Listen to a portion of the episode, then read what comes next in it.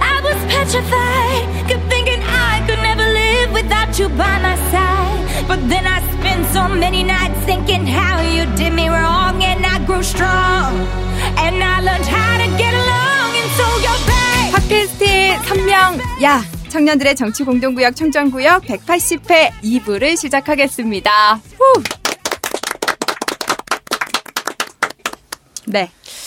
박정호 기자님은 각공. 네, 저희는 이야기를 재밌겠네요, 이제. 네. 해보도록 하겠습니다. 윤석열 검찰총장이 대선 주자 2위 이야, 음. 대단해. 그러니까 현직 아직. 공직에 있는데도 불구하고 대단해. 이게 처음에는 이제 주관식으로 여론조사를 한 곳에서 1%가 나왔어요. 어. 그리고 이제 그 뒤에 제가 알기로 세계일보가 리서치 앤 네. 리서치를 윤석열의 이름을 넣어서 음. 객관식으로 돌렸는데 황교안의 딱 절반을 가져가면서 황교안을 앞지르고 10.8인가요? 황교안이 10.1인가 맞아요. 뭐 그런 식으로 예. 가져가면서 급부상했습니다. 물론 이제 본인은 이제 앞으로는 내일은 빼달라 음. 이렇게 얘기를 하긴 했지만 이런 현직 검찰총장이 대선 후보 2위 뭐 어떻게 분류하면 진보 보수 구- 굳이 따지자면 보수 쪽 인사잖아요. 거기서 1등을 한다라는 것 자체가 굉장히 드문 일입니다. 어, 황교안의 굴욕이기도 하고. 야, 어떻게 그럴 수가 있냐. 황교안 진짜 창피할 것 같아요. 아, 네. 어, 황교안의 굴욕. 저는 그래서 만약에 이게 계속 지속된다면 보수에서도 황교안에 대한 비판 목소리가 아, 윤석열에 대한 비판 목소리라든지 음. 견제 움직임 저는 있을 거라 봅니다. 아, 진짜? 왜냐면 정치는 정말 냉- 냉정한 현실이지 않습니까? 만약에 윤석열이 이렇게 하다가 비운의 주인공처럼 막 어. 불명예 사퇴를 한다거나 음. 이러면 갈 수 있는 곳이 몇 군데 없잖아요. 지금 이제 어, 자진 사퇴할 것이다. 고 조만간 그런 관측이 굉장히 많아요. 네. 예, 아. 그런 관측이 있어요. 실제로 그렇게 할지 모르겠지만 음. 더 이상은 못 버티지 않겠느냐 그런 얘기들이 조금씩 나오고 있죠. 음. 아니 뭐 윤석열 총장 본인이 네. 빼, 이 자기 이름 빼달라고 뭐 얘기했다고 하잖아요. 네. 뭐 근데 어떤 톤으로 얘기했을지 모르지. 음. 아 이거 왜 합니까 불편하게 빼십시오. 어, 들지. 아유 왜 그? 아이 남사스럽게 왜 그런 거 올리고 그래? 아유, 본인이 왜, 본인이 왜, 하진 않고 톤이 어땠을지는. 본인이 하지 않고 세계일보에 연락한 거는 이제 그 대검에서 아 진짜 했는데 편행도 어떻게 알아 그런 어. 성격에. 아니 뭐 얼- 그 기사를 보니까 그렇더라고. 그런데 네. 그래도 내부에서 음. 내부에서 총장이 그 검찰의 다른 간부들한테는 얘기했을 거 아니야. 네. 네. 그 톤이 궁금한 거죠. 네. 아, 진짜 궁금하다. 그러니까. 아유, 뭐, 사람들에게 참, 쑥스럽게, 남자스럽게 뭐 올리고 그래. 그거 하지 말라 그래. 아유, 난, 아유, 난 그냥 얼굴 확 뜨거워가지고 그냥, 아유, 이랬을지. 기자 이름이 누구라고 그랬지? 세계일보 잘 보고 있다고 전해줘. 뭐 이런 식으로. 아유, 왜 개종을 해야겠네. 야, 대검에 그, 정기 구독은 하고 있나, 세계일보? 모든 직업에 세계일보 구독하라고. 네, 황교안이 윤석열 2위는 좋은 일이다. 이런 이제 많이 나와야 된다. 음. 그런 말을 했어요? 그런 말을 황교안이? 했대요. 네. 야, 그거를 코멘트를 한 거 자체가 웃긴 일이네. 음. 이건 약간 의식했다. 이거. 그러니까 의식했다는 반증이지. 약간 그죠. 빈정 상했나 보네. 네, 음. 많이 상한 것 같아요. 한국당은 또 세계일보 절독하겠네요, 이제. 사실 이거는 가볍게 무시하고 넘어가야 되거든요. 그래. 자유한국당 지도부에서는 어. 이걸 말한다는 것 자체가 아이, 참. 엄청난 신경을 쓰고 있다는 방증인 거죠. 음. 그리고 진중권 전 교수도 여기다 밥그릇 얹어가지고 음. 아. 윤석열 또 거론하면서 이분 진국이죠. 요 아래 두 잡것하고 비교를 해보세요라는 글을 올리면서 이 두 잡것이 이수진 이탄희 전 판사예요. 음. 음. 그래요. 뭐 그걸 직접 지칭을 안 했지만 네. 그두 분에 대한 기사를 링크했기 때문에 음. 사실상 두 잡것은 이수진 이탄이 아니냐 음. 이런 해석이 되는 거죠. 네. 저는 진중건 교수가 진짜 본인의 자아가 굉장히 센 사람이지 않습니까? 근데 예. 그센 자로 음, 보수의 도구가 되고 있다는 걸 왜 모를까? 음. 심지어 자유한국당 선거 전략까지 지금 훈수 두고 있어요. 음. 와. 네. 황교안에게는 종로에 출마해라. 그래서 질서 있는 계획 있는 패배를 해라. 음. 그래야 당이 산다 이런 얘기를 하고 어. 어 마치 예전에 그 윤여준이 음. 당 밖에서 이제 훈수를 하는 것 같은 네. 그런 모사 역할을 한 명의 역할을 자- 지금 자처하고 있습니다 지금 네. 굉장히 신기한 일이죠. 참고로 한 명의 부관 참시 당해가지고. 네. 참, 아, 어떻게 사람이 저렇게 변할 수가 있을까. 사실 지금도 이 진중권 전 교수는 굉장히 진보적인 사람인 건 맞아요. 그리고 음. 그 진보의 개념이 어느 정당을 지지하느냐를 떠나서 아, 뭐 평등이라 노동자의 인권이라 또는 소수자의 보호 여기에 대해서 큰 관심을 갖고 있는 거는 맞아요. 맞는데 그걸 부인할 수 없지. 그런데 어, 그동안 이 유사한 길을 걸어왔던 수많은 진보 인사들의 정치적 행로를 볼 때 혹시 진중권도 변희재의 길을 가는 거 아니냐. 음. 어, 혹시 진중권도 신지호의 길을 가는 거 아니냐. 음. 혹시 진중권도 김문수의 길을 가는 거 아니냐. 이런 생각을 하는 사람들이 있을 수밖에 없죠. 그래서 일단은 뭐 정의당을 탈당하고 이번에는 녹색당을 지지하겠다 이런 걸 공개적으로 얘기하기도 했었는데 아, 결과적으로 우리 사회에 민주당이 더 큰 해악인가 자유한국당이 더 큰 해악인가 이런 부분에 있어서는 사실은 그래도 교수라고 했던 지성인이라면 분별해내야 되거든요. 근데 여기에 대해서 자유한국당에 훈수를 두고 민주당을 이렇게 철천지 원수처럼 까는 것이 과연 국가를 위해서 무엇이 좋나? 자기 자기를 공격했던 사람들을 되돌려주겠다 이 감정밖에 없어요 지금. 심지어 얼마 전에는 며칠 전에 이런 말도 했잖아요. 정말 어, 좀 깜짝 놀랐는데 민주당은 찍지 맙시다라는 글도 올렸어요. 음. 민주당만은 찍지 맙시다. 다른 당은 다 찍어도 이번 총선 때 그걸 보여줍시다. 음. 그런 글을 썼거든요. 이거는 개인의 어떤 그 증오심의 표출인데 이게 본인에 대한 평판, 본인의 평판에도 좋은 영향 미치지 않을 걸 알면서도 왜 그러는가. 아, 글쎄요. 이게 평범한 현재 정신 상태는 아니지 않느냐 이런 생각이 듭니다. 이성을 많이 잃은 것 같은 게 또 예전에 그 이건희 회장이 직접 나와서 사, 사과하고 사퇴한 적 있지 않습니까? 그 김용철 변호사 네네. 얘기하고 나서 그 당시 삼성 특검을 담당했었던 검사 아들이 삼성에 입사합니다. 거기에 대해서 진중권 교수가 엄청난 비난을 했어요. 이거 뭐 받은 거 아니냐. 그런 식으로 이제 유착 관계를 비판하고 비난했었는데 지금 경향신문의 유희곤 내가 만나서 얘기 들어봤다 하고 지금 경향신문 필진으로 합류했어요. 본인이 예전에 비판했었던 그런 유착 관계가 뭐가 다른 건가? 음. 내가 지금 도움을 준 사람 또 내가 믿는 사람한테 그대로 다시 필진으로 합류해서 일을 한다. 이거 그때와 뭐가 다른 거죠? 그, 저- 기, 예. 그 기사 어떻게 믿습니까? 그랬더니 내가 만나봤어요. 그러니까요. 내가 만나봤는데요. 음. 당신은 만나봤어요? 나는 만나봤어요. 이 논리거든요, 계속. 그러니까요. 실제 워딩도 거의 유사했죠. 그 토론회에 나와서 저는 진짜 이해할 수 없는 행보들이 너무 많아서 그 결과적으로 진짜 도구로밖에 사용되지 않고 지금 종편에 난립니다. 돌아다니면 진중권 교수 페이스북 인용하는 것이 아, 그래? 매 시간 나옵니다. 인용 맛집이 됐어요. 그래서- 언론에. 어. 진보의 대표 논객 진중권 이렇게 얘기하는데 오창석 평론가 어떻게 생각하세요? 뭘 어떻게 생각해? 진중권이 진보를 대표할 수가 있습니까? 음. 말도 안 되는 얘기입니다. 아니 근데 진중권 교수 페이스북은 팔로잉 하고 계세요? 안 해요. 안 해요. 아니, 저는 사실 그 유령 계정으로 음. 정치인들 뭐 정치인들 비롯해서 관련된 사람들을 그냥 다 팔로잉을 하고 있거든요. 보려고. 홍준표. 뭐, 예, 홍준표도 하고 있고 저 아, 진중권을 낚였어, 낚였어. 최근에 팔로우했다. 아, 다, 다, 전부 다. 전부 다. 그러니까 뭐 여야, 그러니까 아니, 모니터링 용으로. 아, 끝년이가 모니터링. 인정했네요, 진중권을. 진중권은 홍준표급이다. 아니, 아니, 아, 모니터링 용으로 다 팔로잉을 하는데 최근에 진중권 교수는 끊을까 진지하게 생각 중이에요. 어, 왜요? 너무 많이 올려서. 아, 그래요? 예. 어. 너무 글을 혼자 진짜 100개는 올린 것 같아, 하루에. 아, 그래요? 다른 사람 글을 볼 수가 없어. 아, 이게 SNS에 너무 많은 글을 중독, 올리면 중독, 안 돼. 중독. 다 음. 부메랑이 됩니다. 예. 진짜. 다 남아요, 진짜. 글이. 그래서 요새 진지하게 끊을까 생각, 다른 사람들 글이 안 보입니다.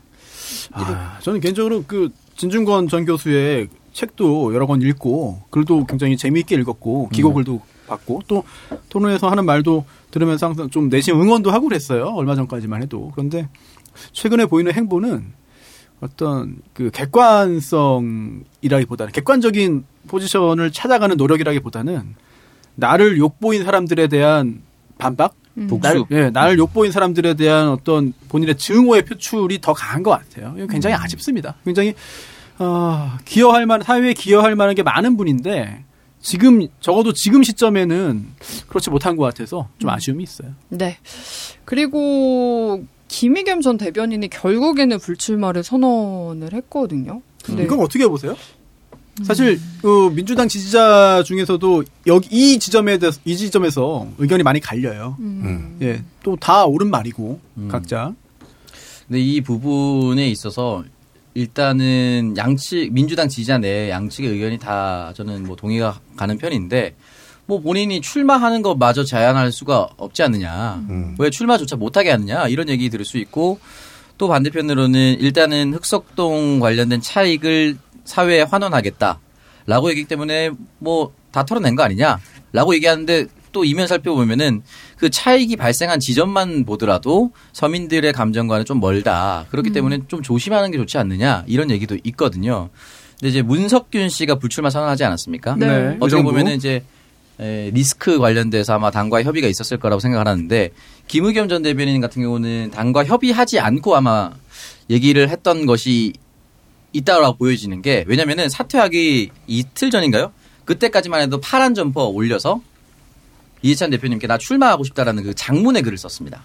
그리고 본인이 SNS를 직접 관리한지 안 한지 모르겠지만 김의겸 해서 뭐 군산 어디 어디 사회, 군산 어디 무슨 시민단체 이렇게 한 여섯 개 정도를 본인이 직접 김의겸 계정으로 그 링크를 퍼다 놨어요.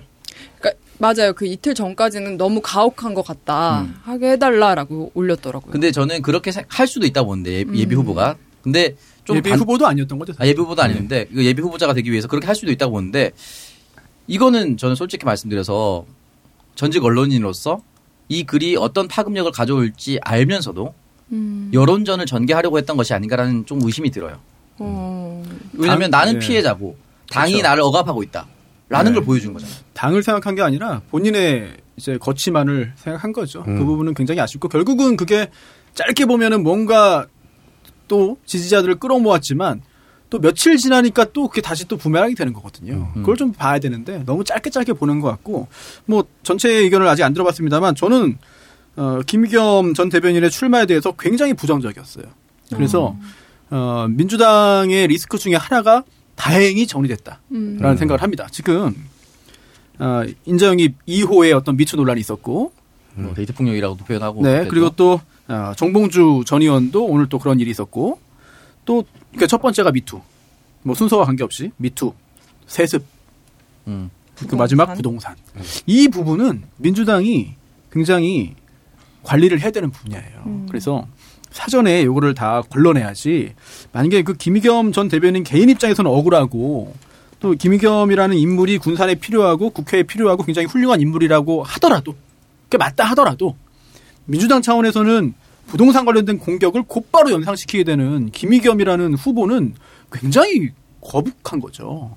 당 차원에서는 부동산을 연상시키는 김의겸이라는 인물이 당의 후보가 안 되는 게 유리한 거예요. 그렇지 않습니까?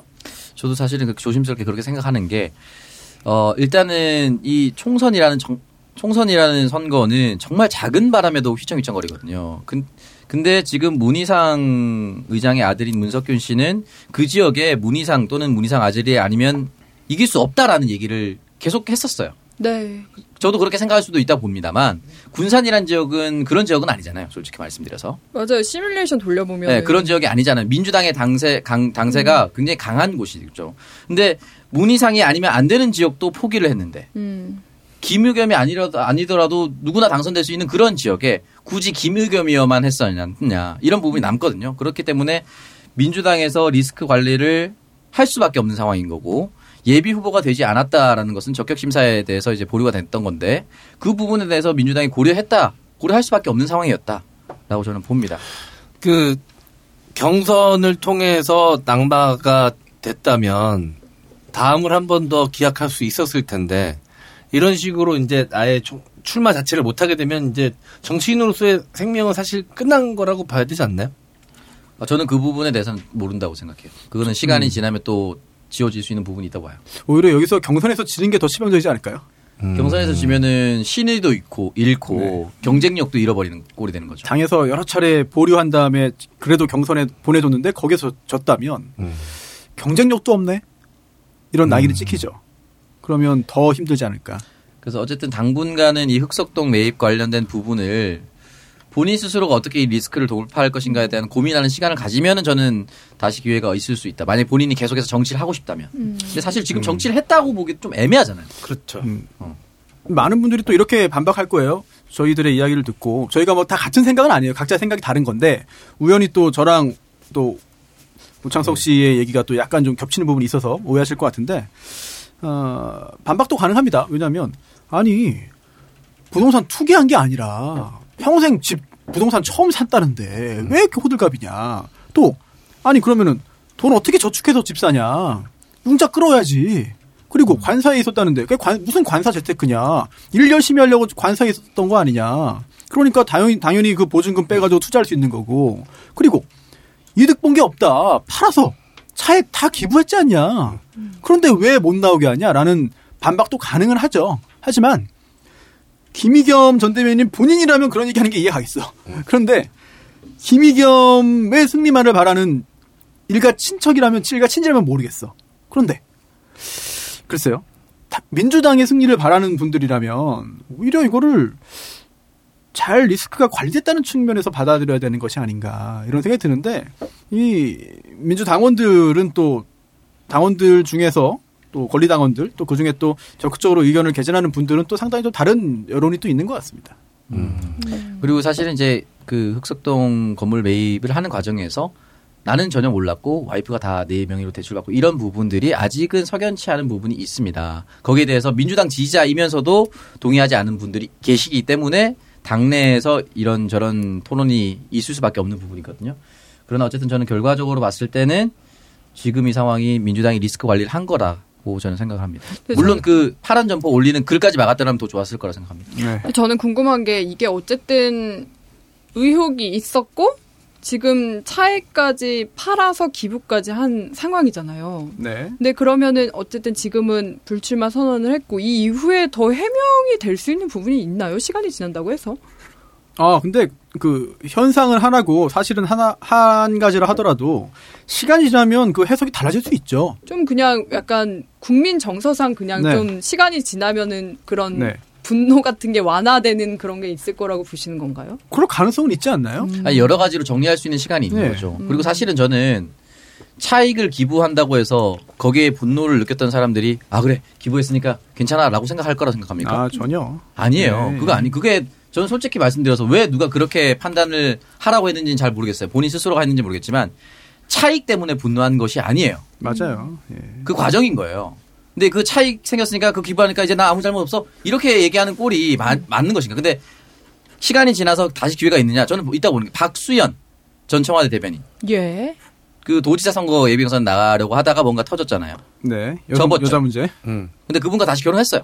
네. 재혼을 했습니다. 그리고 다시 지금 이제 국회에서 선거 준비하죠. 근데 여기에 어. 대해서는 어쨌든 어느 정도 시간이 정리하는 시간이 피- 됐잖아요. 근데 비슷하다고 그래도. 좀 해명이 되지 않았나요? 약간 아유, 초반에는- 좀 아유, 아니에요. 초반에는 거의 뭐 미투급으로 끌려고 초반에는 완전히 했어요, 그냥 종편에서. 성범죄자 취급당했죠. 지금도 그 남아 있어요. 예. 어, 종편에서 박수현을 어떻게 몰고 갔는지에 대해서. 네. 그렇구나. 저는 좀 시간 지나면서 해명이 됐다고 생각했는데 음. 아니고. 결국 음. 큰큰 돈 벌려고 남들 안 하는 거 또는 남들과 같은 거 남들이 하는 거 똑같이 했으면 그냥 돈 버시면 돼요. 정치 안 하고. 어휴, 예. 야, 아니 형- 돈 벌려고 했으면 돈 벌어야지. 왜 돈도 벌고 정치도 하려고 그래. 아니 그러면은 지금 또 게시판에 보니까 권리당원 게시판에 최동욱 전 검찰총장이랑 어, 권리당 비교하는 게시판으로 들어갑니까? 아닙니다. 작가님께서 지금 알려주셨습니다. 적진에 뛰어드는 트로이 목마 아니야? 트로이 목마. 장수의 심정으로. 네. 아니 알고 봤더니 제 친동생이 권리당원이더라고요. 되게 오. 오래전부터 민주당. 어. 네, 그래서 다음 주부터 친동생 어, 보내세요. 한- 한 집은 두 가족이군요. 다음 주 친동생 보내. 음. 남자니까? 남자입니다. 어. 네. 뭐 집이 국회네 거의. 집이 대연정이야. 예. 아버님 아버님은 정의당 아니세요? 어머니 우리. 어, 우리 뭐하다 이거. 야. 네. 그러니까 뭐 혼외자는 되고 투기는 안 되냐라는 식의 논리는 아니 참 그거는 이제 뭐 최동욱 원초적이긴 합니다만. 예. 최동욱 전 검찰총장을 대신 이제 군산에 투입시킨다는 얘기 때문에 나오는 반발인데 예. 네네. 글쎄요 그게 얼마나 진전된 이야기인지 모르겠습니다만 네. 그건 확실하지 않고 그리고 저렇게 표현하는 게 말, 말이 됩니까? 혼외자는 되고 투기는 안 된다. 뭐든 안 되는 거예요. 음. 네.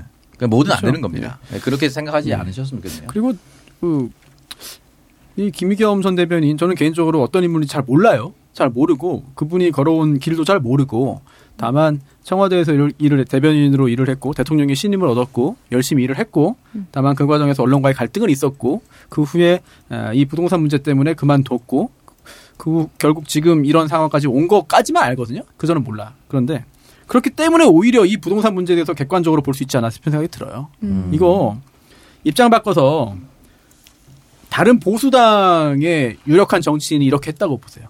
이렇게 했다고 가정해 보세요. 이렇게까지 지탄받진 네. 않았을 것 같아요. 자, 그러면 여기서 또 반박이 나올 수 있습니다. 아니, 한국당은 그렇게 그런 거 다 하고서도 다 잘 먹고 잘 살고 다 하는데 왜 민주당에는 이렇게 가혹하냐? 음. 왜 민주당에는 오히려 이렇게 도덕적인 걸 많이 요구하냐 그러잖아요. 이거 억울하다. 이거 말이 안 된다. 그런데 어쩔 수 없습니다. 어쩔 수 없어요. 지금 민주당이 애초에 그런 포지션을 잡고 시작을 했잖아. 오히려 한국당보다는 우리가 더 깨끗해. 한국당 사람들보다 우리가 더 바람직해. 이런 걸 깔고 시작을 한 정치이기 때문에 그걸 보여줘야 돼요. 그래서 이놈저놈 똑같다는 걸 보여주는 순간 민주당만 손해입니다. 그렇지 않은 사람들을 뽑아야 되는 거예요. 민주당 내에서도. 근데 이게 좀 또 다른 것이 후보이기 때문에 그래요. 현역 의원이면은 지금 개싸움 중인데 우리만 고결하게 나갈 수 없어 하면서 방어할 수 있습니다. 음. 근데 후보입니다. 그럼 후보는 언제든지 다른 사람으로 교체될 수 있는 가능성이 열려 있는 상황이잖아요. 그렇다면 그 리스크 관리를 하는 것이 맞아요. 음. 모든 조직이라고 저는 생각합니다. 네. 예. 그렇기 때문에 이런 일은 일어날 수가 있다. 아, 다만 당과 긴밀하게 하지 않은 다시 말씀드리면 파란점법 올린 그 글, 그 글이 좀 아쉽죠. 네. 음. 근데 뭐 민주당에서 처음부터 이제 불출마를 권유하고 이렇게 제 생각에는 좀 빠르게 대처를 한 것 같거든요. 민주당 차- 당 차원에서는 그게 아무래도 이제 조국 전 장관 이런 사안들을 쭉 거쳐오면서 민주당에 좀 학습 효과가 있었던 것 같아요. 그래서 저는 또 한 가지 또 안타까운 건 조국 전 장관에 대한 어떤 지지 여부를 떠나서 음. 그리고 또 그 사태에 대한 평가를 떠나서 지금 이 국면에서 중도층에게 조국이라는 게 떠오르는 순간 민주당은 손해예요. 이득이 안 돼요. 음. 그렇다면 그런 상황에서 이 민주당의 공천을 받겠다는 김의겸 전 대변인이 아 조국 전 장관 본인도 그런 힘든 상황인데 어제 밤늦게까지 저랑 토- 얘기했습니다. 힘내라고 했습니다. 버티라고 했습니다. 이게 누구 좋으라고 하는 얘기입니까 이게 진짜 음. 소수의 어떤 지지 세력을 본인에게 더 끌어들이기 위한 거지 과연 이게 당에 도움이 되는 얘기인가? 저는 굉장히 부정적으로 봤어요. 네. 세습, 부동산, 미투 세 가지 리스크는 꼭 관리하고 가자고 하셨는데 정봉주 전 의원이 이제 좀 관심으로 남은 것 같습니다. 전전 의원은 미투 자체를 좀 부인하고 있는 상황인데 후보자 검증의 절차도 건너뛰고 공천 지금 바로 신청한 상황이거든요. 이것도 사실 꼼수죠. 원래는 네. 그전 단계를 거쳐야 돼요. 거쳐야 되는데 그 제도의 흠결 때문인지 그걸 거치지 않고 바로 갔거든요. 그래서 애초에 그 사전 사전 그 후보자 검증위원회 절차를 거친 후보들이 예비 후보들이 굉장히 불만이 많았어요. 뭐야 우리만 이렇게 고생했어? 그냥 갈수 말이 있는 거였어? 네, 예. 그런 얘기가 있었죠. 근데 어떠, 어떻게 될 거라고 보세요? 약간 민주당에서도 고민이 좀 많은 것 같고 이게 이. 부분이 예. 좀 쉽지 않은 게 일단은 1심만으로 보면 이제 무죄가 나왔잖아요. 네. 근데 증거 불충분 아닙니까? 그 내용 자체가 여기에 대해서 무죄고 아무것도 하지 않았는데 이 사람을 밑으로 올감해서 출마 자체를 제한하는 것이 맞느냐? 음. 이것과 근데 아직도 누군가는 밑으로 보고 있다. 그리고 밑으로 보지 않더라도 결국에는 정봉주 전 의원이 그 서울시장 후보를 사퇴한 결정적인 이유는 뭐냐면 호텔에 가지 않았다고 했잖아요. 근데 카드 내역이 공개됐단 말이죠. 예. 그러니까 미투와는 또 다른 무관하게 거짓말을 했다는 것 때문에 치명타를 입었던 음. 거죠. 거기에 대한 감, 그 감정이 남아있는 사람들, 민주당 지지자 또는 중도인데 민주당 쪽에 가까운 사람들, 그냥 중도층. 이런 사람들이 남아있는데 이 사람들이 만약에 정봉주 전 의원이 본 후보가 된다. 했을 때 연일 이걸 또 터트릴 수 있다는 그 리스크가 있다는 거예요. 그걸 걱정하는 겁니다. 그러니까 정봉주 의원이 막연히 너 무죄인데 아니야. 이 재판이 잘못됐어. 너 나쁜 놈이야. 이라고 하는 것이 아니라 그 사실은 선거는 계속 중도를 확장해 나가서 우리가 이기는 게임이잖아요. 근데 그거에 대해서 리스크를 또 한번 고민할 수밖에. 전 정봉주 의원과 막 개인적인 감정도 없고 개인적 교류는 없지만 그런 감정을 고려할 수 있는 건 당의 역할이라고 봅니다. 저는 뭐 저희 지역구에 김의겸이라는 후보가 민주당 간판을 다고 나오면 찍을 거예요. 그리고 정봉주 후보가 나와도 역시 찍을 거거든요.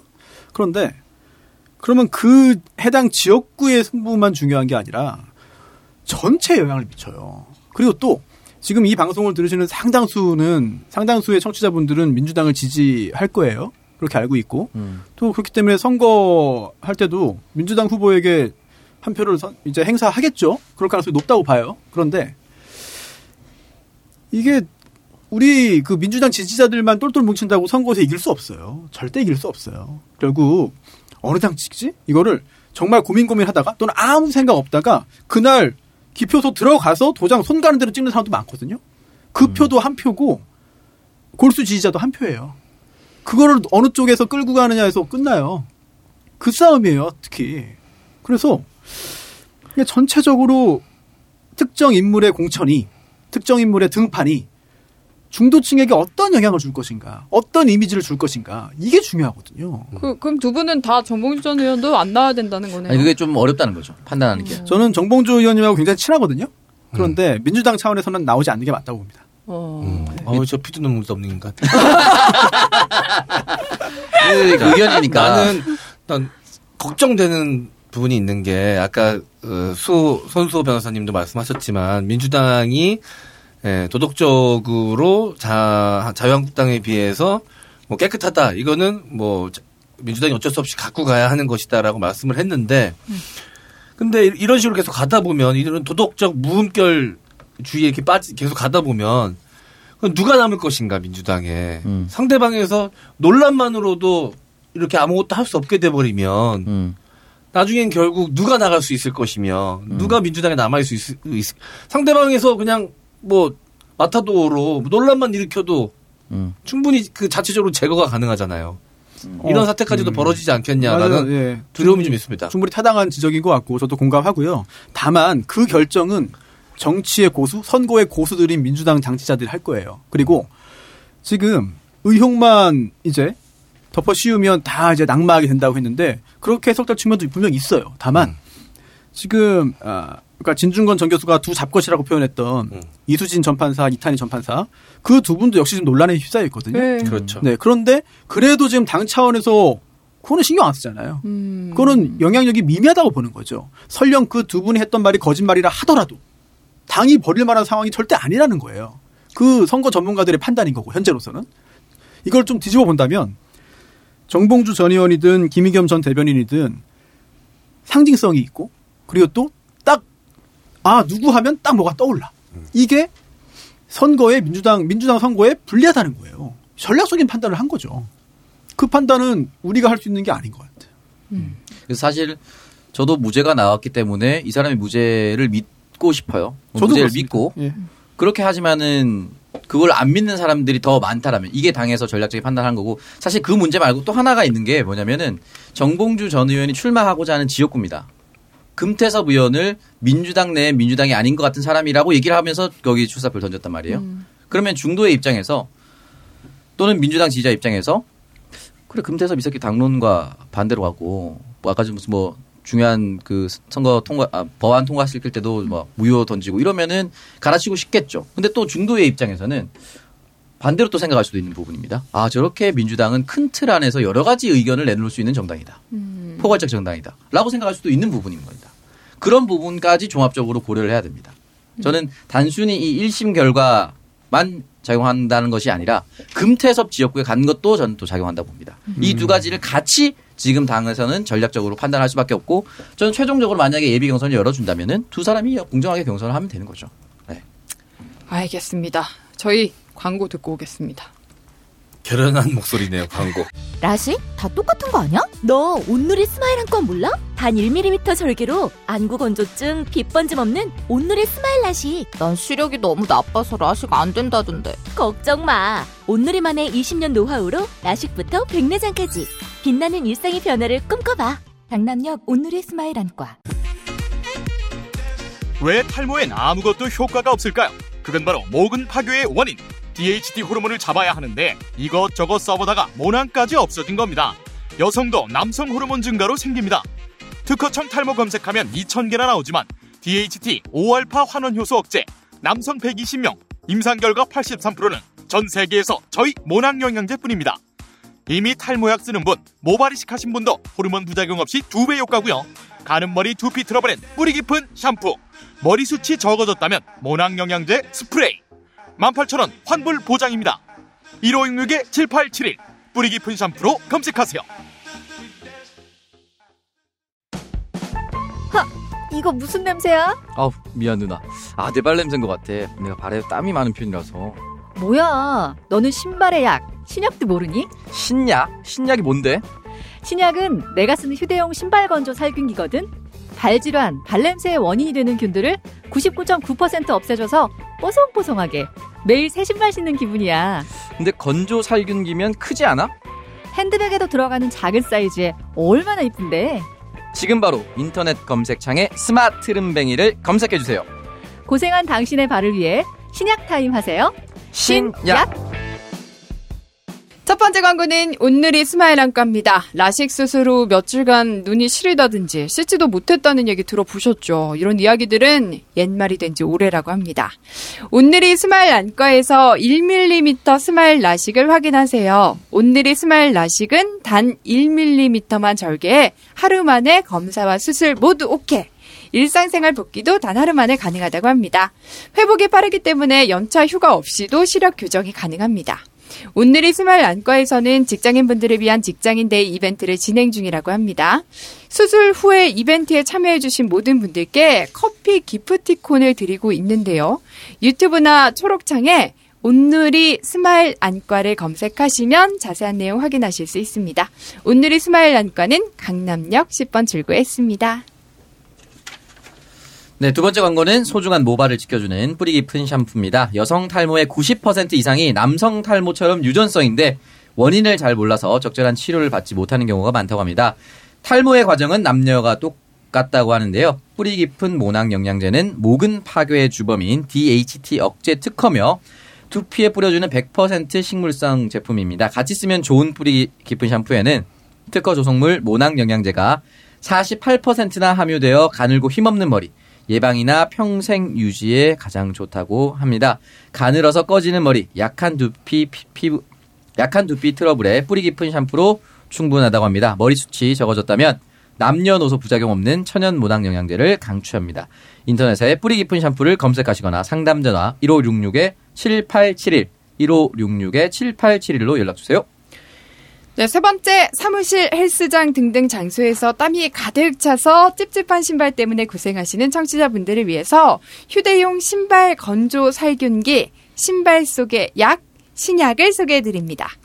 신약은 신발 내부의 습기를 자동으로 진단하고 열풍 대류와 UV로 이중 살균하여 신발 내의 세균을 최대 99.9%까지 사멸시켜줘서 매일 세탁할 수 없는 신발 내부의 각종 균, 발에서 난 땀으로 인한 찝찝함 등을 한 번에 해결할 수 있는 제품입니다. 신약은 500ml 생수병 정도의 작은 사이즈의 대용량의 배터리와 USB-C 타입 충전으로 어디서든 간편하게 살균 건조하실 수 있습니다. 그리고 보시면 세련된 디자인이 참 멋있는데요. 산업통상자원부 주최 한국디자인진흥원이 주관하는 굿 디자인 어워드에서 2019 우수 디자인 상품으로 선정됐다고 합니다. 우! 현재 네, 현재 스마트 름뱅이 공식 홈페이지에 회원 가입하시면 2,000원 할인 쿠폰이 발급되오니 홈페이지에서 구입하시면 더 저렴한 가격에 구매하실 수 있습니다. 내 발을 위한 특별한 선물 신약 기억해 주세요. 왠지 박정훈 기자님 필요하실 거. 네. 너 뭐야 지금 형 발냄새 발냄새 나게 생겼다 이거야 지금? 기자들 그냥 사람 없어서. 없다고 진짜. 아, 그냥 안 계셔서. 네. 아 근데 제가 이거 미리 방송 전에 스마트 룸뱅이 여기 공식 홈페이지 들어가 봤는데 이게 신발 속의 약이라고 해서 신약이잖아요. 근데 생긴 것도 그 알약처럼 생겼어요. 음. 음. 약간 USB 블루투스 스피커처럼 네, 생겼는데 그래서- 한 번 충전으로 10회 사용 가능하다고 네. 음, 나와 있습니다. 세련된 디자인이라고 해서 저도 궁금해서 찾아봤거든요. 근데 이렇게 알, 알약처럼 생겨가지고 이렇게 양쪽 거를 떼서 신발 속에 집어 넣어가지고 이렇게 맞아요. 살균하는 거더라고요. 그러니까 직장인분들 출근하시면 구두 신고 출근하시면 회사 내에서는 벗고 슬리퍼로 갈아 신고 업무하실 때 음, 신고 계시잖아요 슬리퍼를 그 동안에 이렇게 넣어놓으면 됩니다. 그러면 냄새나 안에 세균 같은 것들이 제거가 되는 거죠. 음, 그리고 사실 이게 이게 좀 여자들도 네. 겨울에 부츠 같은 거 신으면 냄새 많이 아 나거든요. 어그부츠 아 어그부츠 냄새 맡고 나는 진짜 잠깐 정신 잃는 줄저 알았어. 왜 맡은, 그왜 음. 왜 맡은 거야? 왜? 왜? 발패티시 어그부츠 냄새 왜 발패티시 맡았지? 있거든요. 그런 거 있어요. 그 양말 벗, 양말 벗고 나면 빨래통에 넣기 전에 이상하게 자꾸 코로 가는 그 느낌 알아요, 형? 그러면은 양말 벗기 전에 그럼 네. 아, 근데 굳이 어그부츠를 왜? 네? 아니, 워낙 그 악명이 높아가지고 내가 어. 한번 궁금해서 진짜 누구 거? 그래? 하고서, 어? 어, 누구 모르는 거? 사람? 노선이 누나고 모선이 누나고. 아, 걔는 어구 붙이기 쉽지 않아. 어, 그럼 네. 딴 아, 여자 여동생 거. 거, 여동생 거. 아. 아. 닌데 여동생 이렇게 만드는 것도 좀 그런데. 잘 생각해봐. 모르는 사람, 모르는 여자, 모르는 여자. 거. 거의 이상하다, 야. 어, 위층 갔다가 뭐 신발이 보이고 부치가 고기 냄새 아닙니까? 아무튼, 예. 더 이상 그래. 캐지 않겠습니다. 네, 감사합니다. 다 켜놓고. 맞다, 형, 그, 발 괜찮아요? 어, 족저근막염. 응. 이게 괜찮았다가 아팠다가 그러는데 지금은 약간 좀 소강 상태. 아. 아, 아플 땐 너무 아파서 걷질 못하겠어. 지금은 좀 괜찮습니다. 족저근막염이라고 발바닥에 그 음. 약간 염증 생기는 거 있거든요. 심하게 앓고 계셔가지고. 아유, 골치 아파여가지고 그냥 한 번 앓으면 이게 평생 완치가 안 돼 잘. 음. 발 건강 잘 챙기셔야 됩니다. 네. 예. 그더 심해지지 않으려면은 네. 뭐, 안 걸어야 돼요. 어. 아 진짜요? 네. 발을 쓸, 쓰면 방법이 없어. 음. 그래 얼굴 잘생긴 뭐야 저 병이 많은데 평생. 잔병이 많은데 평생 안고 가야 돼 평생. 어제 국회에서 입당식이 있었죠. 어, 네 분이신데, 뭐, 고민정 전 대변인, 박무성 전 국제신문 사장, 박성준 전 JTBC 보도총괄 아나운서 팀장, 한준호 전 MBC 아나운서, 기자 방송인들입니다. 음. 네, 이 박성준 JTBC 아나운서 팀장은 KBS 아나운서였고, 대전 KBS 겁니다. 네, 대전 KBS. 네. 요, 요 부분 이제 출마하는 바람에 이제 지훈이 형이 사건 반장 진행하고 네, 있죠? 음. 아니야. 일주일 바뀌었어요? 일주일 대리 진행하고 아, 대리 진행. 지금은 박혜진 아. 아나운서가 왔습니다. 어, 어쨌든 이제 출마를 다 선언을 한 거고, 사실 뭐 한준호 전 아나운서 같은 경우는 그 사이에 청와대 갔다 왔어요. 우상호 의원 캠프도 잠깐 있었고 그랬던 예, 거. 그래서 뭐 바로 전 MBC 아나운서라고 보기는 어렵고 청와대에서도 그쵸. 몸을 담았었기 때문에 정당인이네요, 거의. 예, 아, 정당인이라고 하기는 거의 어렵고 전 음, 행정관이죠. 네, 전 행정관인데 아 근데 이분이 나이가 47세였어요? 네. 저 얼마 전에 실물로 보고 너무 잘생겨가지고 어, 키도 크고. 어와왜 이렇게 잘생 어. 저 사- 와 너무 잘생 실 실물로 보니까 진짜 잘생겼다 그런데. 난 나보 나보 나랑 비슷하거나 나보다 어릴 줄 알았는데 47세셨네. 박성준 전 음. 팀장은 JTBC 팀장은 어, 대전 쪽에 아주 그냥 인맥이 좋습니다. 특히도. 어. 그래서 아마 음. 대전 쪽으로 좀 노력을 하는 것 같아요. 대전에 두 개 지역구로 제가 알기로 이제 네. 조사까지 돌렸던 걸로 알고 있는데 혹시 이상민 주- 의원 지역구입니까? 거기 유성인가요? 어디지? 대, 대, 제가 알기로는 대덕? 뭐 대덕과 대덕. 동구 대전 동구 어. 두개 정도로 알고 있었는데 예. 음. 뭐 어쨌든 그 여러 조사를 돌린다고 해서 바로 거기 나간다는 건 아니니까요. 음. 예. 한준호 전 아나운서는 고향 계속 준비했었잖아요. 고향을 계속 준비했었고 어 지금 고향으로 바로 갈지 안 갈지도 아직은 사실 결정이 난지 않은 상황입니다. 음. 일단 고향에서는 활동을 한 거는 사실입니다. 어. 음. 네. 그리고 한준호 아나운서 같은 경우는 사실 이제 아나운서 지망생들한테는 거의 전설이에요. 왜요? 최초의 유부남 신입 아나운서였습니다. 어, 어, 원래 그런 결혼한 경우가 상태에서 없나요? 결혼한 상태에서 몇 살 때 된 거야, 그러면? 30 31살인가 그 정도. 어, 늦게 됐네? 그러니까 사실은 거의 불가능합니다. 기혼자 어. 신입 아나운서는. 근데 어떻게 됐대요? 그러니까 뭐 뛰어난 외모 어. 그리고 뭐 아나운서니까 뉴스 진행을 잘했겠죠 면접 볼 때. 어쨌든 굉장히 전설. 그 누구도 어. 기혼자가 신입 아나운서 예. 아나운서를 한다는 건 쉽지 않거든요. 야, 근데 나는 솔직히 근데 방송에서 본 기억이 안 나. 딱 방송에서 본 기억 납니까? 저도 사실은 얼굴이 그렇게 익숙하진 않다. 저도 방송에서 못 봤어. 음. 방송으로 못 보고 저는 이제 정치권으로 넘어오고 난 다음에 아. 오히려 더 각인이 됐어요 저는. 나만 그런 게 아니구나. 네. 이게 저만 기억하는군요. 왜냐면 저는 같은, 아나운서 같은, 어 아나운서 이제 음. 지망생이었고 이 바라보는 사람들마다 다 아나운서만 쳐다봤기 때문에 TV에서 음. 저는 많이 봤거든요. 어떻게 동질감을 좀 느끼시나요? 뭘 동질감을 키가 180 넘는데 완전 동질 동질 감을 느껴 이질감을 느껴 이질감을 이질감을 느껴 아니, 아나운서 패배- 출신으로. 들고 자괴감을 아나운서 느껴요. 출신으로 이렇게 네. 출마도 이제 도전을 하시고. 아, 왜 한성규도 있는데? 어, 아니 동질감을 느끼 한성규. 동질감을 느끼기에 일단 대기층 자체가 달라 마시는 공기가 달라. 제가 성층권에 있고 저분이 아마 10건 정도 있는 어. 서로 다른 대기를 공유하고 있기 때문에 근데 어쨌든 한준호 아나운서 박성준 전 뭐 팀장 이렇게 다 출마 지역구로 출마 출마를 할 예정이고 음. 고민정 전 대변인이 이제 어디로 갈 건지가 좀 주목이 되죠. 그러니까 아직도, 음. 아직도 지금 전혀 나오는 뭐- 거 보면은 어, 광진. 뭐 뭐죠? 오세훈, 나경원 둘 중에 하나일 음. 것 같아. 원래는 유은혜 부총리 지역구. 그러니까 거기로 고향 쪽 얘가 나왔다가 예. 오늘 기사에는 또그 카카오 대표 이용호 네. 대표가 그쪽으로 갈 것이다. 뭐 어. 이런 기사가 나오면서 결국은 고민정 전 대변인은 수도권으로 올 것이다라는 것이 조금 음. 높아졌죠. 그쪽으로 가닥이 잡혔다고 뭐 봐야 고향도 되는 수도권이니까. 음. 아 그렇죠. 뭐 서울 서울로 네. 서울로 올 가능성이 높아졌고 재밌는 거는 저는 이제 국제신문 사장 박무성. 부산이죠? 예. 국제신문이? 부산이죠. 예. 부산 지역지고 지금 금정구로 얘기가 나오고 있습니다. 진짜? 아, 연고가 있습니까? 연구가 뭐 크게 중요합니까? 어. 여기 지금 나왔던 사람들도 뭐 크게 자기 지역구로 바로 나간 건 그래, 아니니까. 연고가 그렇게 중요한 게 아니더라고. 어, 특히나 이제 지역지 사장 같은 경우는 그 지역 총괄할 수 있는 그런 느낌이 있고 또 이 사람을 투입시켰을 때 그 지역을 가져오겠다는 가능성이 있어야만이 네. 중요한 거기 때문에 금정으로 일단 분류한다는 걸 전 들었습니다. 금정이 지금 누구죠? 금, 김세연이 불출마 네. 선언을 하면서 어. 두 명이 나와 나올 거라는 예상이 있어요. 하나는 원정희 전 금정구청장. 어. 근데 이 금정구청장이 지난번 지방선거에서 민주당 후보에게 패배합니다. 어. 네, 원래 재선의 구청장이었는데 구청장을 뺏긴 거야, 여기서? 패배, 네, 뺏겼어요. 야, 그건 뭐 역적이지. 엄청난 거거든요. 이거는 안 되지, 그러면. 원정희 구청장이 근데 어떤 사람이냐면 김세연 아버지 김진재 보좌관 출신입니다. 아유, 그거 뭐다 했네. 김세연의 적통이라고 보면 돼요. 아유, 그거. 근데 뭐이 원정희 참. 후보보다 더 센 사람이 백승원 후보입니다. 어, 뭐 하는 분이에요? 시의회 의장이고 어, 현역, 현역? 지금 현역은 아닙니다. 이제. 현역은 예. 아닌데 그리고 이 사람 재산이 160억인가 그래요. 어유 그, 그 지역에 흔히 말하는 유지. 야, 이 금정은 왜 이렇게 부자들만 정치합니까?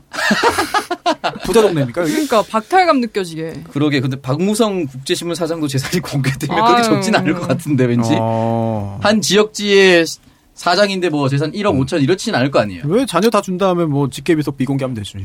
아, 그럴 수도 있긴 하겠는데 뭐, 그 국제신문의 재산은 내 거 아니다 이렇게 얘기할 수도 있잖아요. 뭐 근데 어쨌든 저는 아마 그래서 금정에 갈 가능성이 높은, 아, 굉장히 높다. 음. 만약에 간다면은 솔직히 말해서 백승원 후보보다는 원정희 후보가 상대하기 쉽다. 민주당에는 없습니까? 기존, 기존. 아, 지금 현재 지역 위원장이 있긴 있는데 예. 그 지역 위원장이 4년을 준비한 후보가 아니에요. 아. 지난번에 이제 박종훈이라는 아주 젊은 변호사가 어. 출마를 했다가 떨어졌는데 그 당시 어. 36%를 득표했고 정의당 노창동 후보가 10%를 득표했습니다. 그래요? 두 명이 합치면 46입니다. 와, 그건 당선권 아니야. 그러니까 합치면. 당선권이죠. 그러니까 예. 김세연 후보가 김진재 일가를 통틀어서 음. 가장 적게 득표한 그 선거가 지난 20대 총선입니다. 아, 그 영향도 있겠네요, 이번에 이 결정에. 예, 큰 균열이 갔고 제가 매번 제가 말씀드렸지만 이 금정구에 김세연이 지난번에 6만 5천 표로 당선했거든요. 어. 이번에 정미영 구청장인가요? 예. 더불어민주당의 구청장이 예. 6만 6천 표로 당선했어요. 어유. 금정구 내에서 지난 3당 합당 이후 지난 3, 40년 동안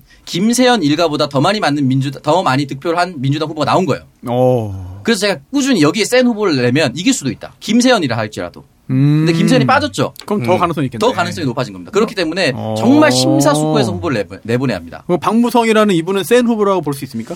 어, 지금의 솔직히 말씀, 아, 그 지역위원장 듣겠네. 뭐 그냥 얘기할게요. 지금의 지역위원장보다는 저는 가능성이 높은 사람이라고 봅니다. 어. 아니 누가 드는 거 어때 신경 쓰지 마. 뭐 어때? 그래요. 김의겸 후보도 안 나왔으면 좋겠다고 얘기했는데 그래. 누구를 내가 어쨌든 그래서 지금은 그래도 박무성 시- 전 사장이 조금 더 경쟁력이 있지 않을까 조심스럽게 그렇게 생각을 하고 만약에 가능성이 있다면 이번에 금정구를 가져온다면은 정말 탄탄하게 오. 가져갈 수가 있죠. 그쵸. 그리고 아주 냉정하게 따지면 김세연 의원이 또 다른 사람이 당선된 자기 자유한국당이 당선되길 바랄까요? 그러진 않을 것 내가 같아요. 돌아오게 예. 의하면은 돌아오려면 자당 후보가 당선이 안 돼야 내가 돌아올 수 있어. 근데 다음 판은 부산 근데 시장 아닙니까? 시장 아니 그러니까요. 그건 어떤 어떻게 판이 전개될지 모르죠. 지금부터 준비할 수는 있지만 그때 어떤 판이 될지 모르죠. 음. 우리가 박근혜 대통령 취임할 때 탄핵될 줄 누가 알았겠습니까? 뭐 그거야 그런 것 같습니다. 그러니까 뭐 그- 저는 그렇게 생각해요. 네. 어쨌든 가능성이 높은 후보다. 이네 명의 후보가 다 살아 돌아왔으면 좋겠습니다. 뭐 어쨌든 이 네 명 방송인이잖아요. 네. 네. 어, 그냥 얼굴이 알려졌다는 거 말고 네. 이름이 많이 익숙하다는 거 말고 음. 본인만의 어떤 기량을 좀 뽐냈으면 좋겠어요. 방송인이 굉장히 장점이 있거든요. 네. 네. 특히 인지도가 있고 얼굴도 익숙하기 때문에 일단 유리하게 먹고 들어갑니다. 그리고 음. 방- 이런 유력한 방송국에서 일했다는 건 많이 이력 했다는 것만 봐도 일단 뭐 외모와 지성이 다 어느 정도 갖춰지지 않- 않겠느냐 이런 걸다 음. 보여주긴 하는 거거든요. 음. 하지만 그렇다 하더라도 정치인으로 또 선택받는 건 또 다른 의미가 있어요. 따라서 아 그냥 뭐 알려진 것만 가지고 밀고 나간다기보다는 우리는 뭐 저, 저만 모를 수 있겠습니다만 본인만의 특기, 본인만의 어떤 기, 기술, 기량 이런 것들을 좀 미리 좀 미리미리 뽐낼 준비를 좀 해놔야 될 것 같아요.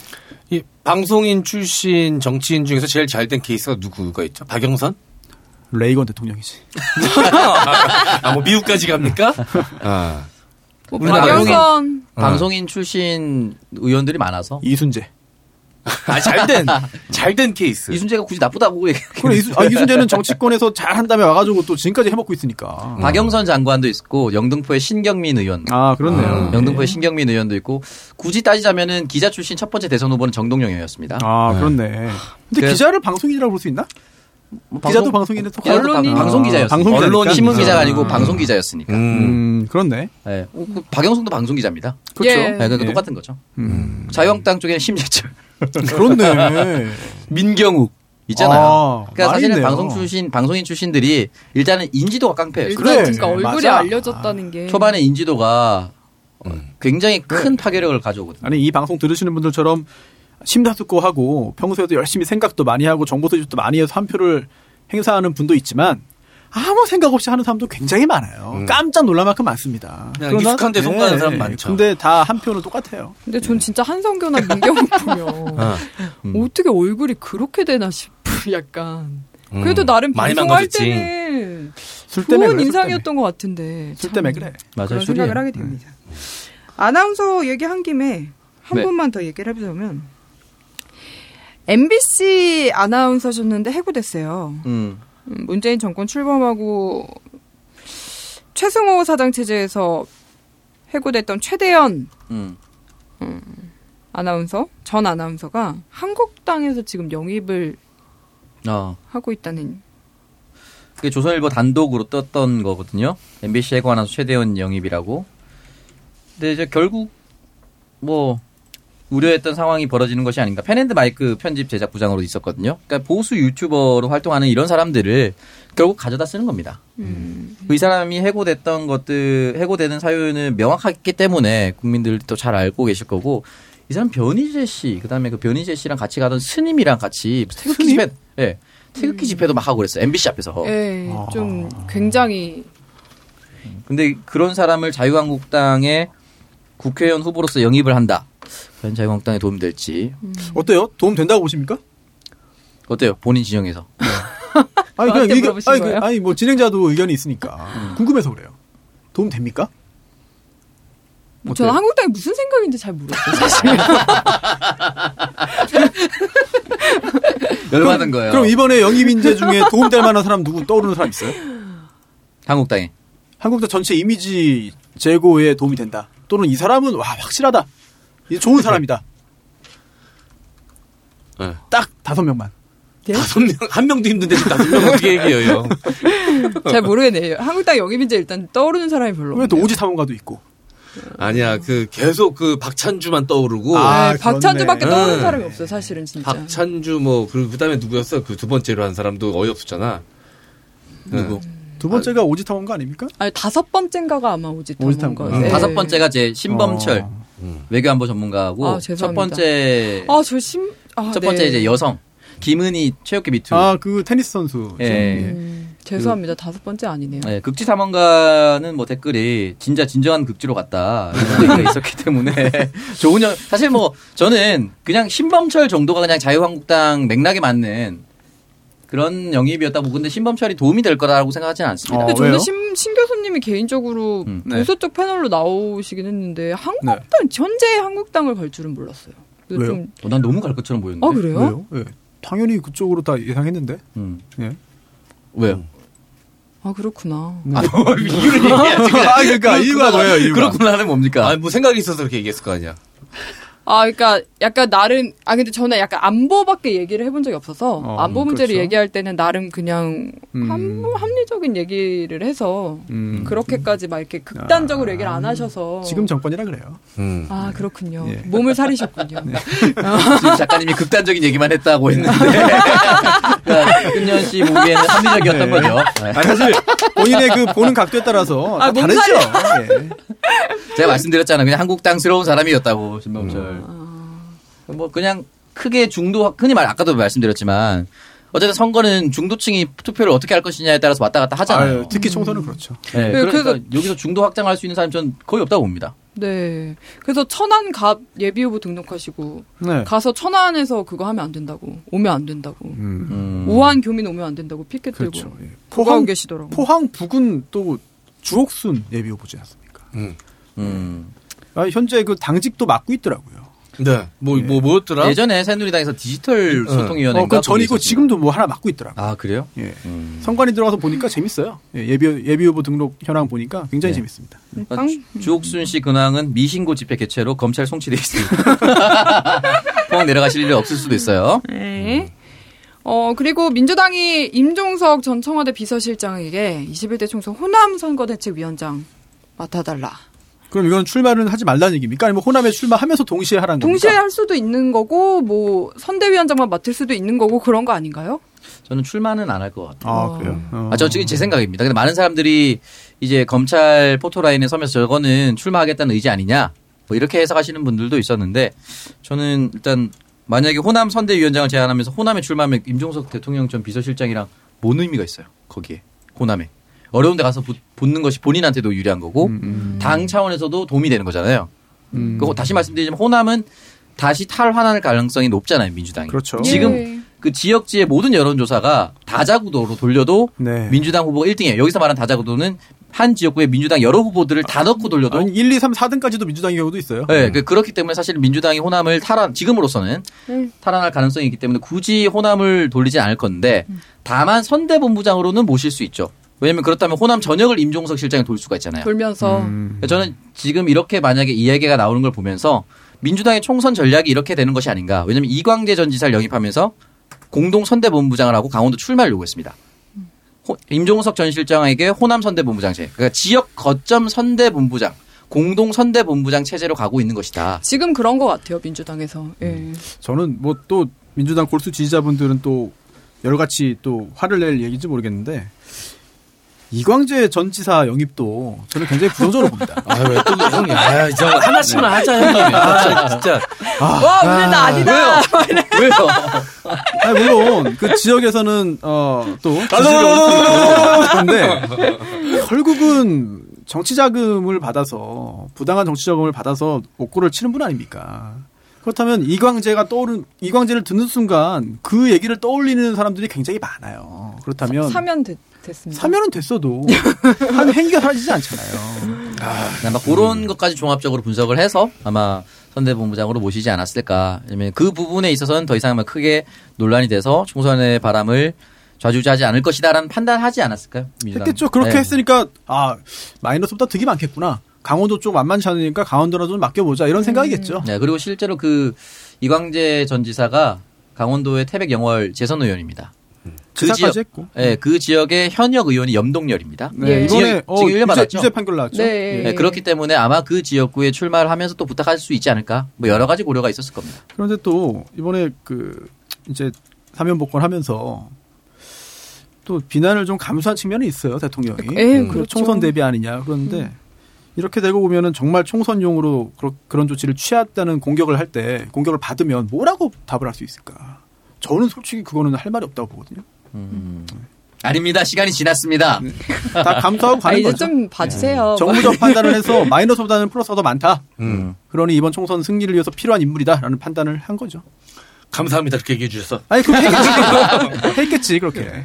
이낙연 전 총리는 일찌감치 서울 중로구로 자리를 잡고 이사까지 다 했다고 하더라고요. 네, 교남, 교남동 네. 경기공자이. 그런데 어, 아, 참 황교안이 진짜 일을 못한다고 느껴지는데 아직도 헤매고 있고 이번에는 또 지지자의 가슴 아픈 마음이 전해지면서 황교안이 어떻게 하는 게 한국당에게 가장 큰 도움이 될 것 같아요? 황교안은 그냥 나, 와야죠 나오는 게 뭐예요? 한국당을 나와야죠. 아, 빠져라.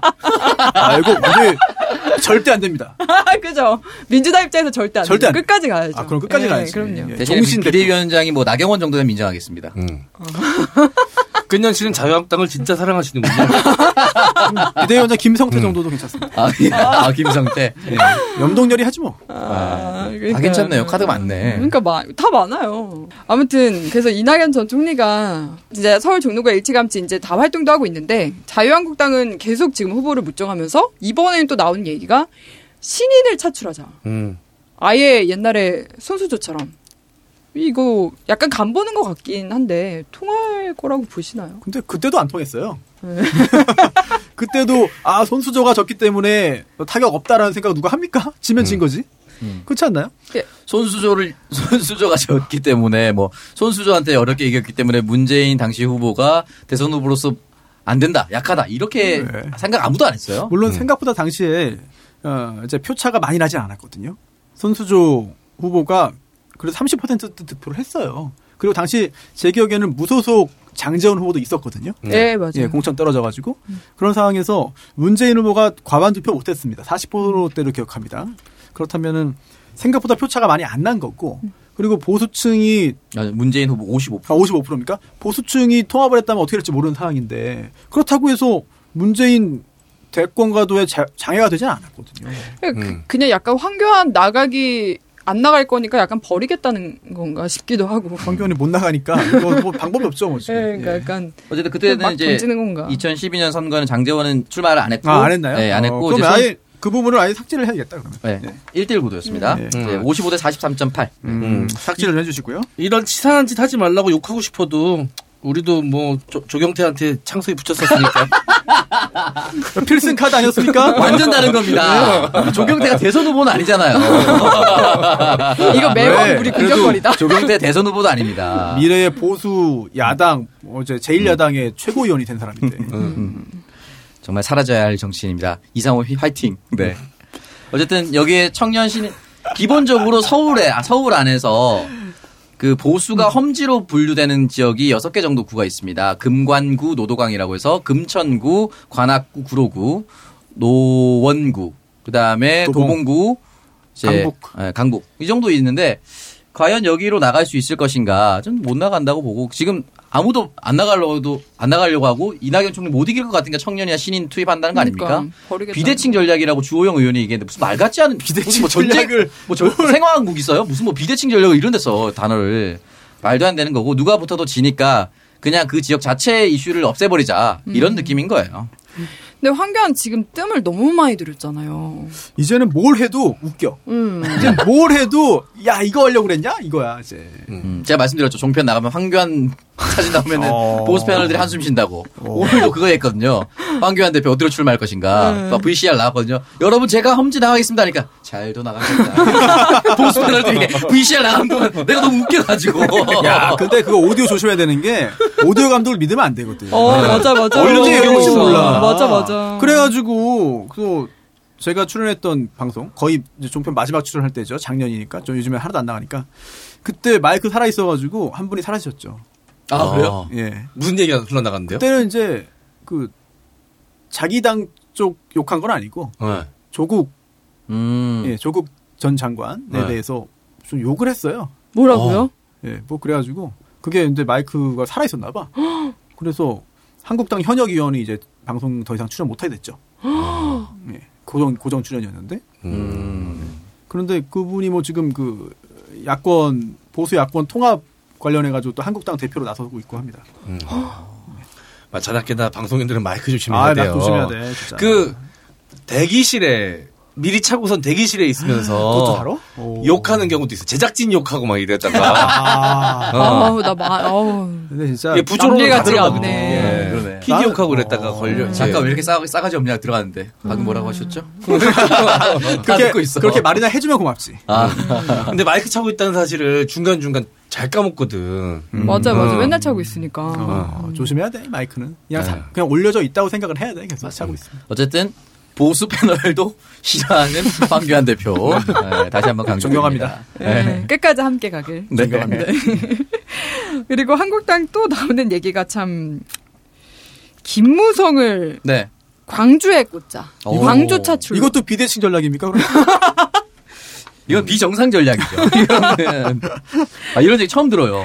우리 그 김대중 대통령 때부터 경상도도 이제 회복하기 위해서 동진 정책이라고 얘기를 했는데 네. 김무성 대표를 광주에 출마시키자라고 서진 정책. 서진 정책이라고 표현을 얘기했거든요. 음. 호남 사람들을 뭐 바보로 보는 것인가 그런 생각이 듭니다. 물론 이제 본인이 이제 아버지가 적산 가옥이었던 저- 저- 전남 방직에서 일을 했기 적산 때문에 기업. 예. 그래서 뭐 맞을지 모르겠지만 말도 안 되는 얘기고 이거 얘기를 흘린 사람 김무성한테 잡히면 죽을 겁니다. 그때 말 같지 그- 않은 얘기를 그 캐리어 받은 사람 아니야? 하늘씨 아, 그때부터 마음에 이 어, 캐리어가 담고 있던- 서쪽으로 날아갔어요. 담고 있던 응어리를 예. 음. 근데 뭐 이거. 나가도 상관없어요. 뭐야? 나가도 상관없 될 가능성이 없다고 봅니다. 아, 당연히 가능성 아, 당연히, 아, 건 지금, 당연한 지금 얘기고. 뭐야? 지금 전직 총선 후보가 지금 그걸 분석이라고 좀 하는 거야? 어? 가능, 가능 성도 없고 그 어떠한 영향도 주지 못할 거라고 봅니다. 네. 예, 모두 같은 생각이고요. 네. 넘어갑시다 이건. 예. 광고 뭐, 듣고 옵시다. 네. 6년 이상 된 아파트는 난방 효과가 서서히 떨어지는데 그 이유는 보일러 배관에 이물질이 쌓여서 그렇습니다. 관리실에서 뜨거운 온수를 보낸다 해도 배관에 이물질이 쌓여 있다면 당연히 열 전도율이 떨어지고 추울 수밖에 없습니다. 가스요금 많이 내고 춥게 지내야 하는 불합리한 일이 발생합니다. 굿모닝 홈케어가 적은 난방비로 따뜻한 겨울을 보낼 수 있도록 합리적인 결과를 만들어 드리겠습니다.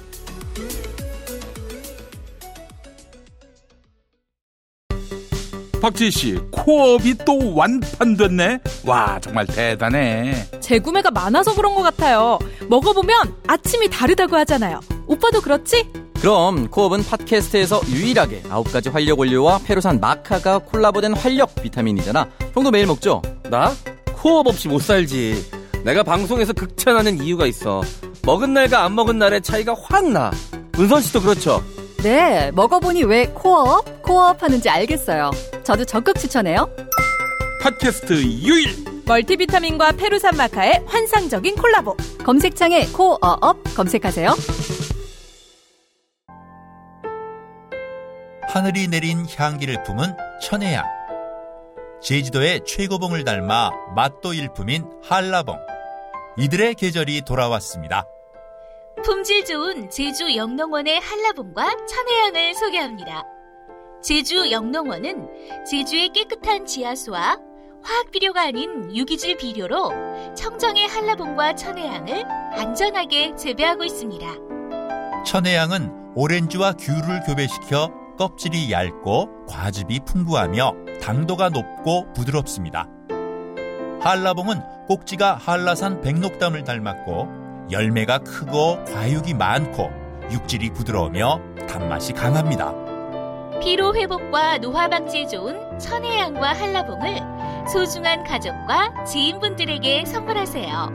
네이버 또는 네이버 쇼핑에서 제주 영농원 검색하셔서 제주 영농원 스토어팜을 찾으시면 됩니다.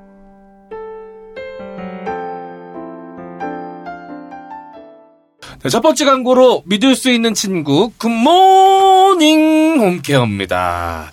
에어컨 청소를 준비하는 시기가 왔습니다. 2월에 강원도, 전라도, 경상도, 충청도 지역 청취자분들 우선 접수 후 3월 초에 방문 예정입니다. 지방에 계신 분들 많은 연락 부탁드리겠습니다. 일반적인 스팀 청소는 곰팡이 제거가 안 되고 오히려 곰팡이가 더 많이 생기는 경우를 자주 볼 수 있습니다. 그래서 굿모닝 홈케어는 인체에 무해한 식품 첨가물인 chlorine dioxide를 이용해 곰팡이 포자를 제거하는 고유 기술을 에어컨 업계 최초로 특허 출원하게 되었습니다. 자세한 내용은 특허청 홈페이지에서 관련 자료를 찾아보실 수 있습니다. 굿모닝 홈케어 대표 번호는 1877-9344, 1877-9344입니다. 많은 연락 부탁드리겠습니다. 어, 강원도, 전라도, 경상도, 충청도 지역 분들만 2월에 받는 거죠.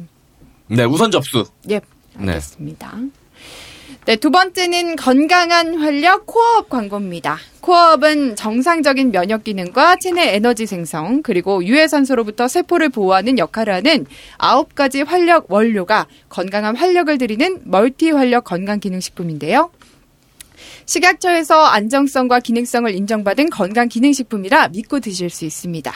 더불어 코어업의 완판 행진에 보답하고자 2 플러스 1을 구매하시는 2,000 20분께 추가 사은품을 드리는 이벤트도 계속 진행 중입니다. 우리 편 회사 네피알의 운동용품과 차량용 방향제 중에 하나를 랜덤으로 드리고 있는데요. 기존 2 플러스 1 가격 그대로 선착순 마감되니 서둘러 주세요. 재구매 고객과 팟캐스트 진행자의 극찬으로 8차 완판된 코어업 건강하고 활기찬 아침이 필요한 분께 적극 추천드립니다. 검색창에서 코어업 검색해 주세요. 네, 세 번째 품질 좋은 제주 영농원의 한라봉과 천혜향을 소개합니다. 제주 영농원은 3대째 내려오는 농사에 대한 풍부한 경험과 성실함을 바탕으로 정성을 다해서 재배하고 있습니다. 하늘이 내린 향기를 품을 천혜향, 제주도의 최고봉을 닮아 맛도 일품인 한라봉. 이번 설날에 소중한 가족과 지인분들에게 뜻깊은 선물하시길 바랍니다. 네이버 또는 네이버 쇼핑에서 제주 영농원이라고 검색을 하셔서 제주 영농원 스토어팜을 찾아오세요. 궁금한 점이나 문의사항 있으시면 핸드폰 문자로 010-3077-7540 010-3077-7540으로 연락 주시면 됩니다.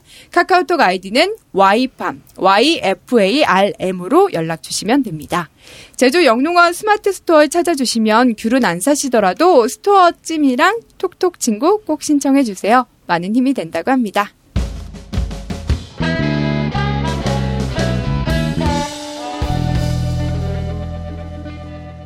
저희 바로 M장의 뽀시라게 뉴스 갈까요? 자, 네, M장의 뽀시래기 뉴스 첫 번째 뉴스입니다.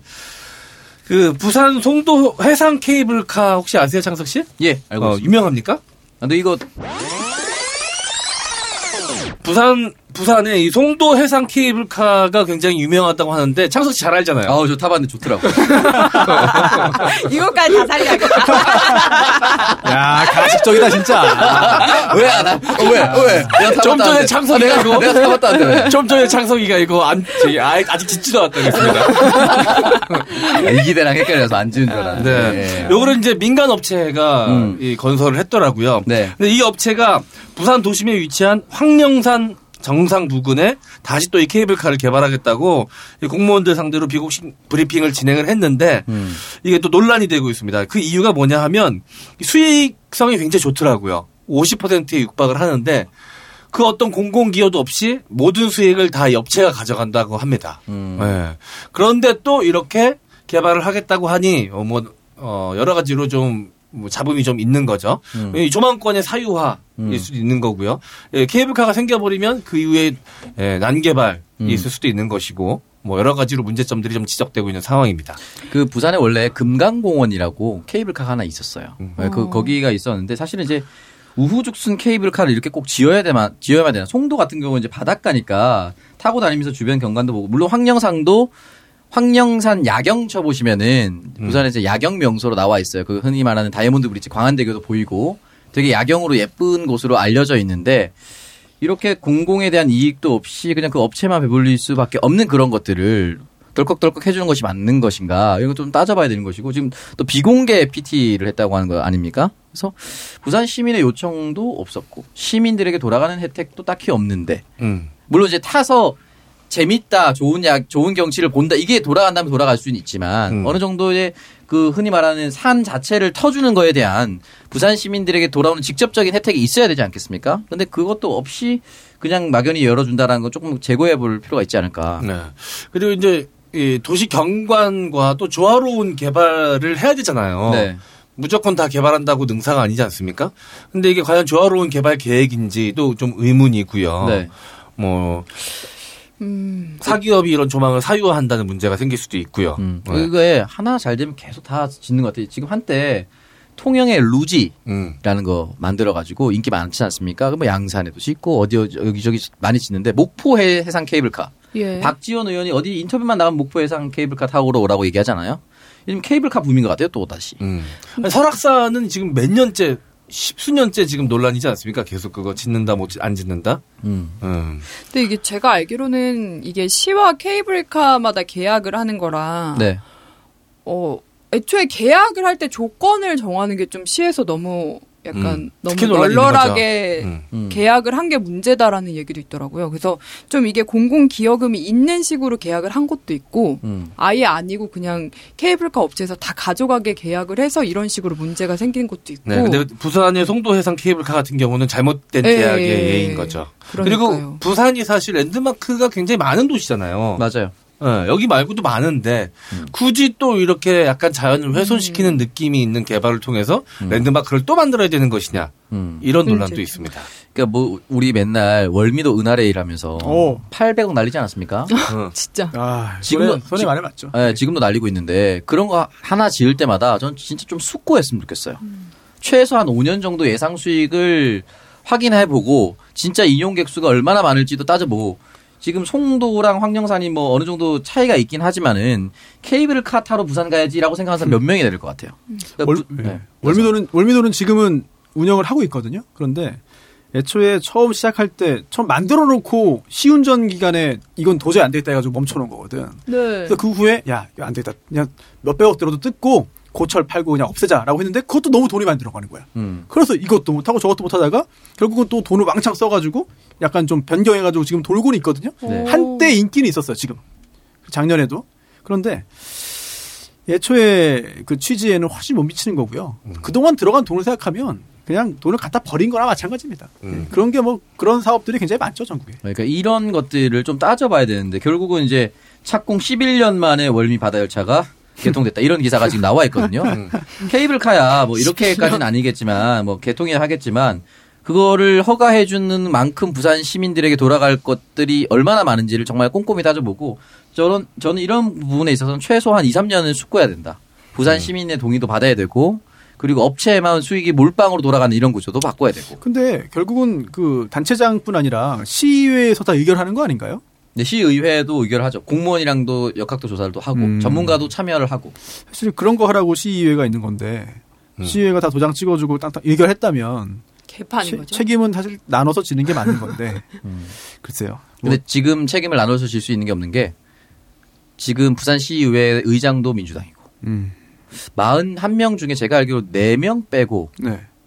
아, 5명이군요. 한 예. 명 무소속이고 예. 4명이 자유한국당 소속이고 예. 나머지 전부 민주당 시의원입니다. 아니 그 정도로 부산을 석권했어요? 지난 지방선거가 저번에 예. 지난 지방선거가 부산시의원 최초의 지역구 당선자가 나왔는데 이게 전체를 휩쓸었죠.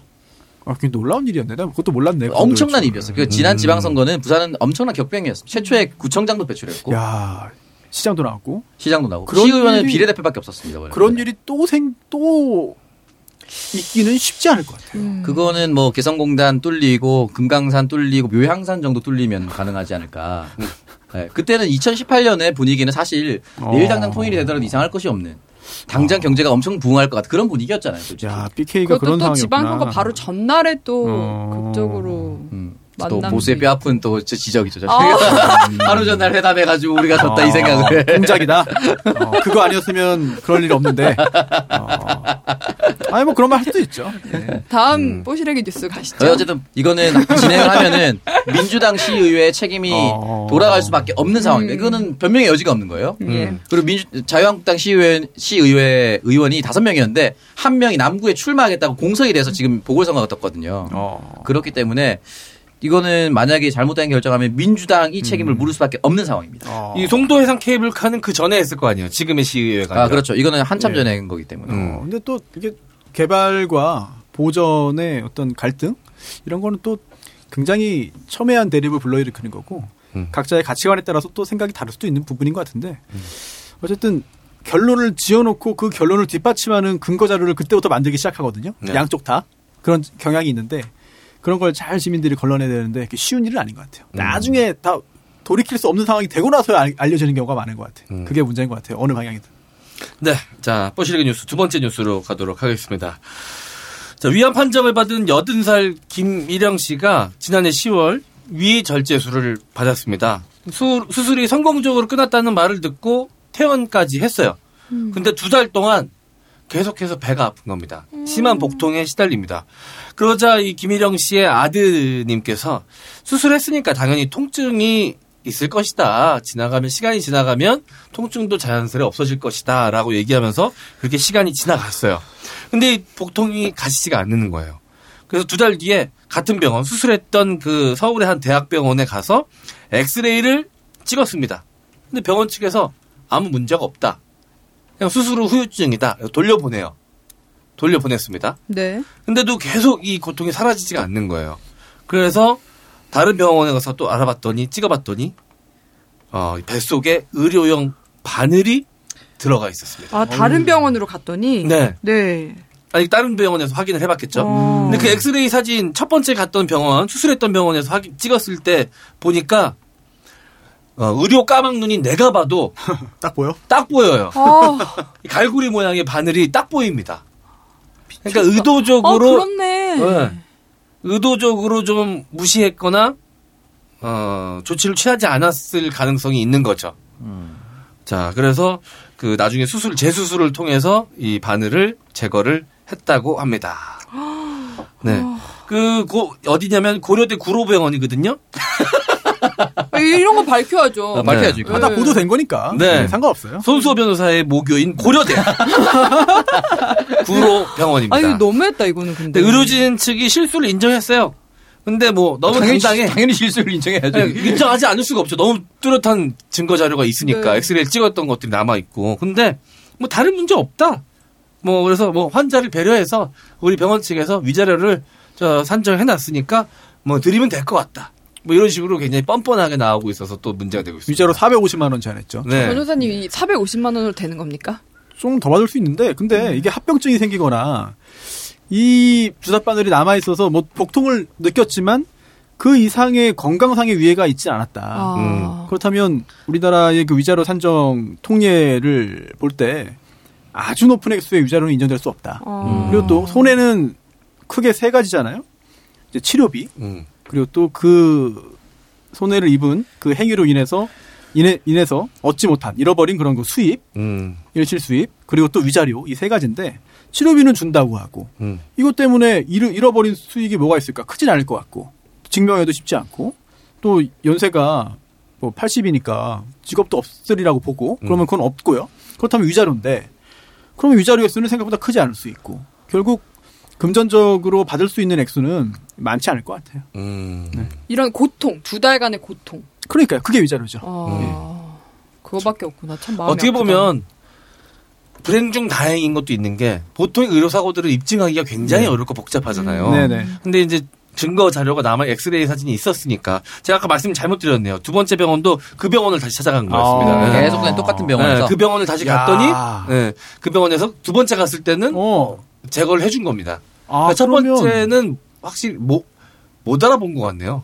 와, 이거 문제가 좀 되는 게 그러면 이 손해배상의 원인은 주로 음. 고의 또는 과실인데 음. 과실은 실수잖아요. 네. 애초에 그 주사 바늘을 넣고 꼬맹 봉합을 한 거는 과실로 볼 수 있죠. 네. 근데 두 번째 그 사실을 확인하고도 알려주지 않은 건 고의잖아. 음. 또 다른 별개의 불법행위가 될 수 있을 것 같아요. 어. 아, 두 번째 갔을 때는 의료용 바늘을 제거를 해줬습니다. 아, 그 처음-. 처음 갔을 때. 어, 처음 갔을 때. 예, 처음 갔을 때는 그죠. 그럼 뭐 이상 없다고 말을 했다며. 그렇죠.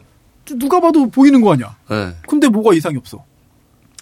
아, 이 진짜 의료 의사들은 음. 참그 공무원만큼이나 철밥통인 것 같아요. 이런 큰 과실을 해도 뭐 자기네 자기의 지위에 큰 흔들림이 없는 것 같아요. 일반 직원들이 이 정도 실수했으면은 뭐 바로 파면되거나 날아가지 않을까요?